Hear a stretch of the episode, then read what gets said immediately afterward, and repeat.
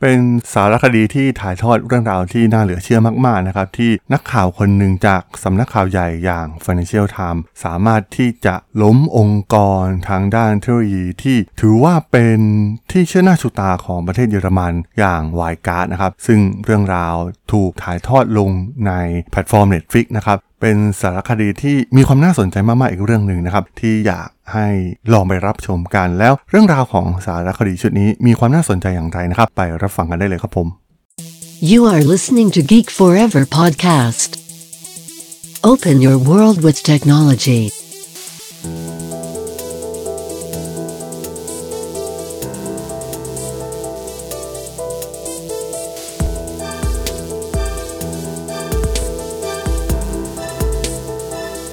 This is Geek Talk.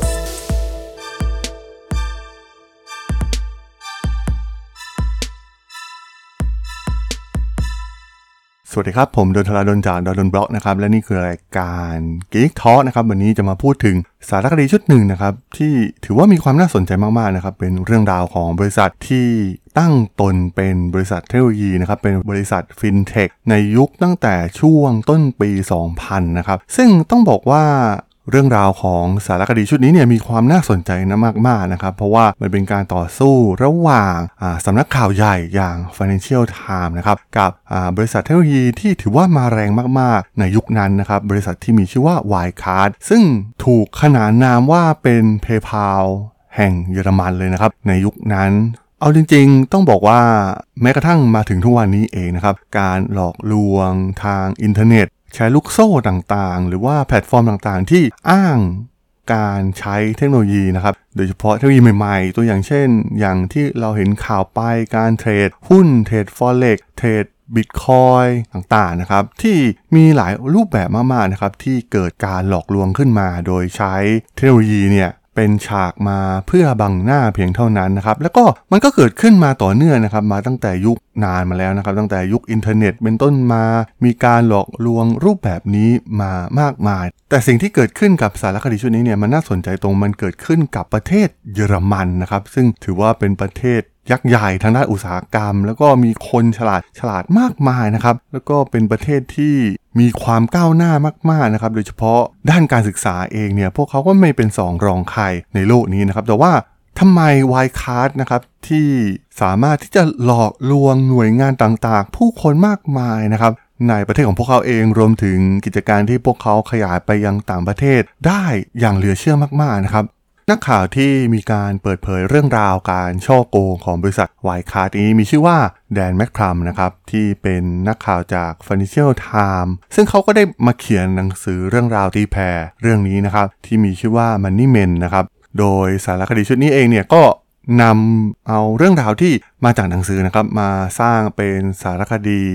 วายคาเนี่ยถือว่ามีความน่าสนใจนะครับ พวกเขาเริ่มก่อตั้งในปี 1999 ที่เมืองมิวนิกประเทศเยอรมันนะครับ ในปี 2002 ดรมาร์คุสบราวนะครับ อดีตที่ปรึกษาของบริษัทตรวจสอบบัญชียักษ์ใหญ่อย่าง KPMG เนี่ยได้รับการแต่งตั้งให้เป็น CEO ของบริษัทนะครับ ซึ่งธุรกิจของพวกเขาเนี่ยน่าสนใจนะครับ มุ่งเน้นไปที่การให้บริการชำระเงินออนไลน์สำหรับบริษัทที่สถาบันการเงินแบบดั้งเดิมเนี่ย ไม่ต้อนรับนะครับไม่ว่าจะเป็นเว็บไซต์ลามกอนาจารหรือว่าเว็บไซต์ทางด้านการพนันนะครับแล้วก็ได้สร้างความหวือหวา มีสตอรี่นะครับ เกี่ยวกับผู้ก่อตั้งหรือว่ากลุ่ม CEO นะครับ ที่นำโดยดรมาร์คุสบราวเองที่ที่มีการแต่งตัวเรียนแบบสตีฟจ็อบเลยด้วยซ้ำนะครับ ในยุคนั้นก็คือการใส่เสื้อแบบคอเต่านะครับ แล้วก็มีชายคนหนึ่งนะครับที่เป็น ประธานเจ้าหน้าที่ฝ่ายปฏิบัติการนั่นก็คือแยนมาซาเล็กซึ่งกิจการของพวกเขาเนี่ยก็เติบโตอย่างรวดเร็วนะครับ แล้วก็ได้ไล่ซื้อกิจการมากมายนะครับ ควบรวมกิจการกับ Electronic Business System นะครับ แล้วก็ทำการ IPO เข้าตลาดหลักทรัพย์แฟรงก์เฟิร์ตนะครับ มีการเข้าสู่ภาคธุรกิจธนาคารด้วยนะครับ สุดท้ายเนี่ยพวกเขาก็สามารถนำวีซ่าและมาสเตอร์การ์ดเนี่ยมาจัดการสำหรับร้านค้าที่อยู่ในแพลตฟอร์มของพวกเขาเองได้นะครับ แต่ว่าเรื่องราวมันน่าสนใจตรงเรื่องของบัญชีนะครับ เพราะว่ามีธุรกรรมต่างๆ ที่มีลักษณะที่ค่อนข้างซับซ้อนนะครับทำให้ตรวจสอบบัญชีเนี่ยได้ยากมากๆ งบการเงินของบริษัทเนี่ยก็ซับซ้อนเป็นอย่างมากนะครับทำให้แทบไม่มีใครรู้ว่าที่แท้จริงแล้วเนี่ยธุรกิจของ Wirecard เนี่ยมันคืออะไรกันแน่นะครับและมันไปเกี่ยวเนื่องกับ Financial Times ได้อย่างไรนะครับ เพราะว่า Dan McCrum เองเนี่ยก็สนใจในเรื่องนี้นะครับ เพราะว่าเขามีข้อมูลบางอย่างที่มีการเปิดเผยนะครับว่าบริษัท Wirecard เองเนี่ยเป็นบริษัทลวงโลกนะครับไม่ได้ทำกิจการอย่างที่พวกเขาโม้ไว้จริงๆนะครับซึ่งเขาก็ได้เข้ามาสืบสวนสอบสวนนะครับแล้วก็ ตีพิมพ์ในสื่อดังอย่าง Financial Times นะครับ ซึ่งตอนนั้นถือว่ามีอิทธิพลต่อแวดวงธุรกิจเป็นอย่างมากนะครับ การตีพิมพ์ออกมาแต่ละครั้งเนี่ย แต่ละเรื่องราวเนี่ยก็ทำให้หุ้นของ Wirecard เนี่ยตกลงเป็นอย่างมากนะครับ ตอนนั้นก็มีการถกเถียงกันนะครับว่าสิ่งที่ Financial Times ได้นำเสนอออกมาเนี่ยมันเป็นเรื่องจริงหรือไม่นะครับ ทาง Wirecard เองก็ออกมาปฏิเสธเรื่องราวดังกล่าว แล้วก็มีการขู่ที่จะฟ้องแดนแมคคัมด้วยนะครับ ที่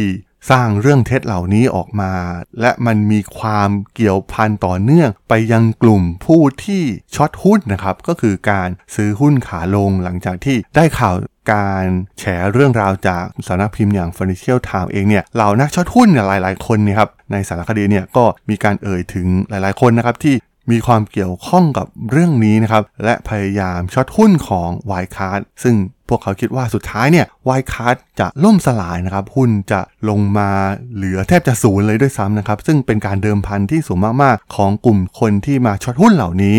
แน่นอนนะครับมันเกิดเรื่องของผลประโยชน์ทับซ้อนออกมานะครับ เพราะว่าทาง Wirecard เองเนี่ยก็ เป็นองค์กรใหญ่นะครับในตอนนั้นในประเทศเยอรมันเนี่ยถือว่าเป็นดาวรุ่งพุ่งแรง แล้วก็สร้างกระแสได้อย่างมากนะครับเป็นที่เชิดหน้าชูตาเลยด้วยซ้ำนะครับตอนนั้นแทบไม่มีใครสงสัยในธุรกิจของพวกเขา และที่สำคัญกิจการก็มีการขยายไปยังต่างประเทศนะครับแม้กระทั่งในประเทศอเมริกาเอง มีการเข้าไปซื้อธุรกิจพีเพศของอ่าซิตี้แบงก์กรุ๊ปด้วยนะครับเพื่อบุกตลาดในประเทศอเมริกา รวมถึงในแถบเอเชียเองก็มาตั้งฐานที่มั่นในประเทศอย่างสิงคโปร์นะครับ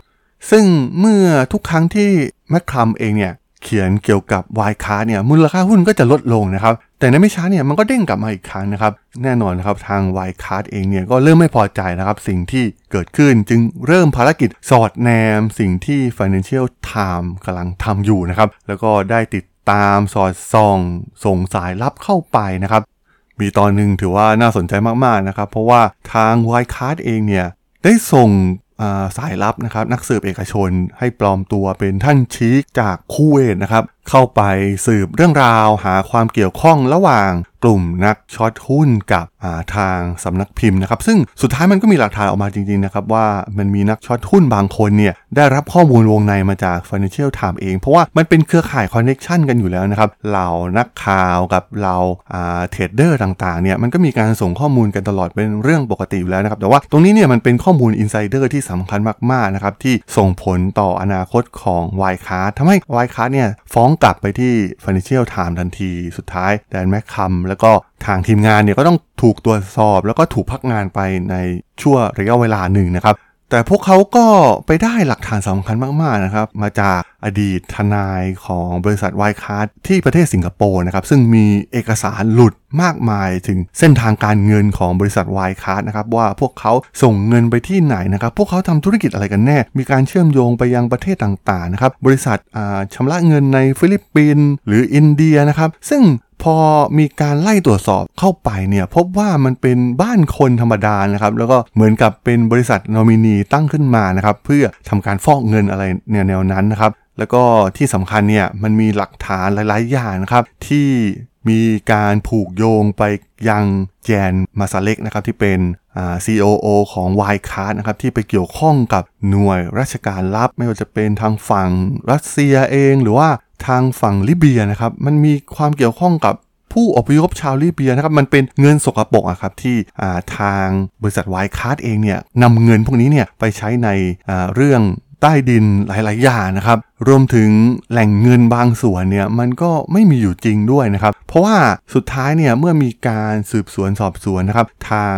การเยอรมันเนี่ย ก็เริ่มสงสัยนะครับในธุรกิจของวายคาร์เข้ามาสืบสวนสอบสวนอย่างจริงจัง แล้วก็ให้บริษัท KPMG เข้าไปตรวจสอบบัญชีของบริษัทวายคาร์นะครับ และมันมีเอกสารชุดหนึ่งนะครับที่เป็นการปิดชีพ Wirecard เลยก็ว่าได้นะครับ เพราะว่ามันมีการได้รับเอกสารจากประเทศฟิลิปปินส์โดยอ้างว่ามีเงินทุน 1,900 ล้านยูโรอยู่ในธนาคาร 2 แห่งในประเทศฟิลิปปินส์นะครับ แต่ว่าสุดท้ายการเปิดเผยของ KPMG เนี่ยก็ไม่สามารถยืนยันได้ว่าเงิน 1,900 ล้านยูโรนั้นมีอยู่จริงนะครับ ซึ่งมันเป็นเรื่องหลอกลวงทั้งหมดนะครับ มันมีการยักยอกถ่ายเทโอนเงินนะครับในธุรกิจของพวกเขานะครับ ซึ่งสุดท้ายเนี่ยทาง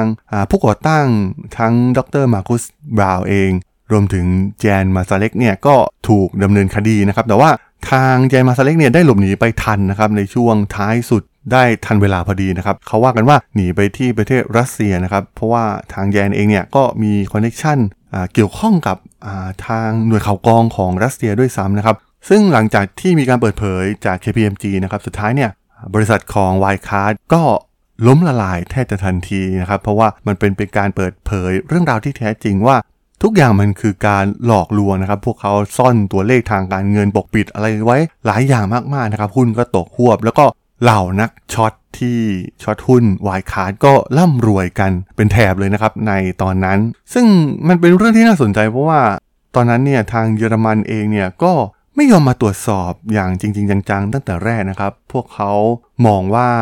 ประเทศอื่นๆเนี่ยอาจจะอิจฉาบริษัทฟินเทคที่เกิดขึ้นในเยอรมันนะครับและตอนนั้นเนี่ยวายคาร์ได้กลายเป็นบริษัทใหญ่ที่สำคัญ และเป็นที่เชื่อหน้าชูตาของประเทศด้วยนะครับซึ่งแน่นอนว่ามันเทคโนโลยีในตอนนั้นเนี่ยมันอาจจะไม่ซับซ้อนเท่าในทุกวันนี้นะครับที่ได้เห็นข้ออ้างการหลอกลวง บริษัทแพลตฟอร์มต่างๆมากมายนะครับที่อ้างว่าโอ้ไปลงทุนเมืองนอกได้ผลกำไรมหาศาลนะครับเทคโนโลยีใหม่อย่างบล็อกเชนบิตคอยน์หรือว่า DeFi อะไรต่างๆนะครับซึ่งหลายๆแห่งเนี่ยมันก็คล้ายๆกันนะครับ มันเป็นการหลอกลวง แต่ว่าเทคโนโลยีในปัจจุบันเนี่ยมันมีความซับซ้อนมากกว่าเทคโนโลยียุคเก่ามากนะครับ โดยเฉพาะเรื่องการฟอกเงินต่างๆ แต่ท้ายที่สุดเนี่ยสิ่งเหล่านี้ที่เกิดขึ้นเนี่ยมันก็คือมุกเดิมๆนะครับที่แค่เปลี่ยนเทคโนโลยีที่เป็นฉากบังหน้าเพียงเท่านั้นนั่นเองครับผมสำหรับเรื่องราวของสารคดีตีแผ่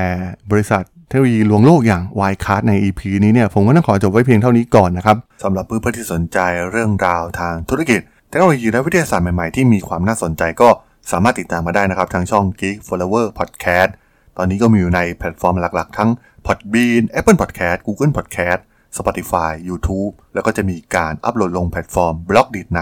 ทุกๆ ตอนอยู่แล้วด้วยนะครับ ถ้ายังไงก็ ฝากกด Follow ฝากกด Subscribe กันด้วยนะครับ แล้วก็ยังมีช่องทางหนึ่งในส่วนของ Line add ที่ t h r a d o n t h a R A D H O L สามารถ add เข้ามาพูดคุยกันได้นะครับ ผมก็จะส่งสาระดีๆ พอดแคสต์ดีๆ ให้ท่านเป็นประจำอยู่แล้วด้วยนะครับ ถ้าอย่างไงก็ฝากติดตามทางช่องทางต่างๆ กันด้วยนะครับสำหรับใน EP นี้เนี่ยผมต้องขอลากันไปก่อนนะครับ เจอกันใหม่ใน EP หน้านะครับผม สวัสดีครับ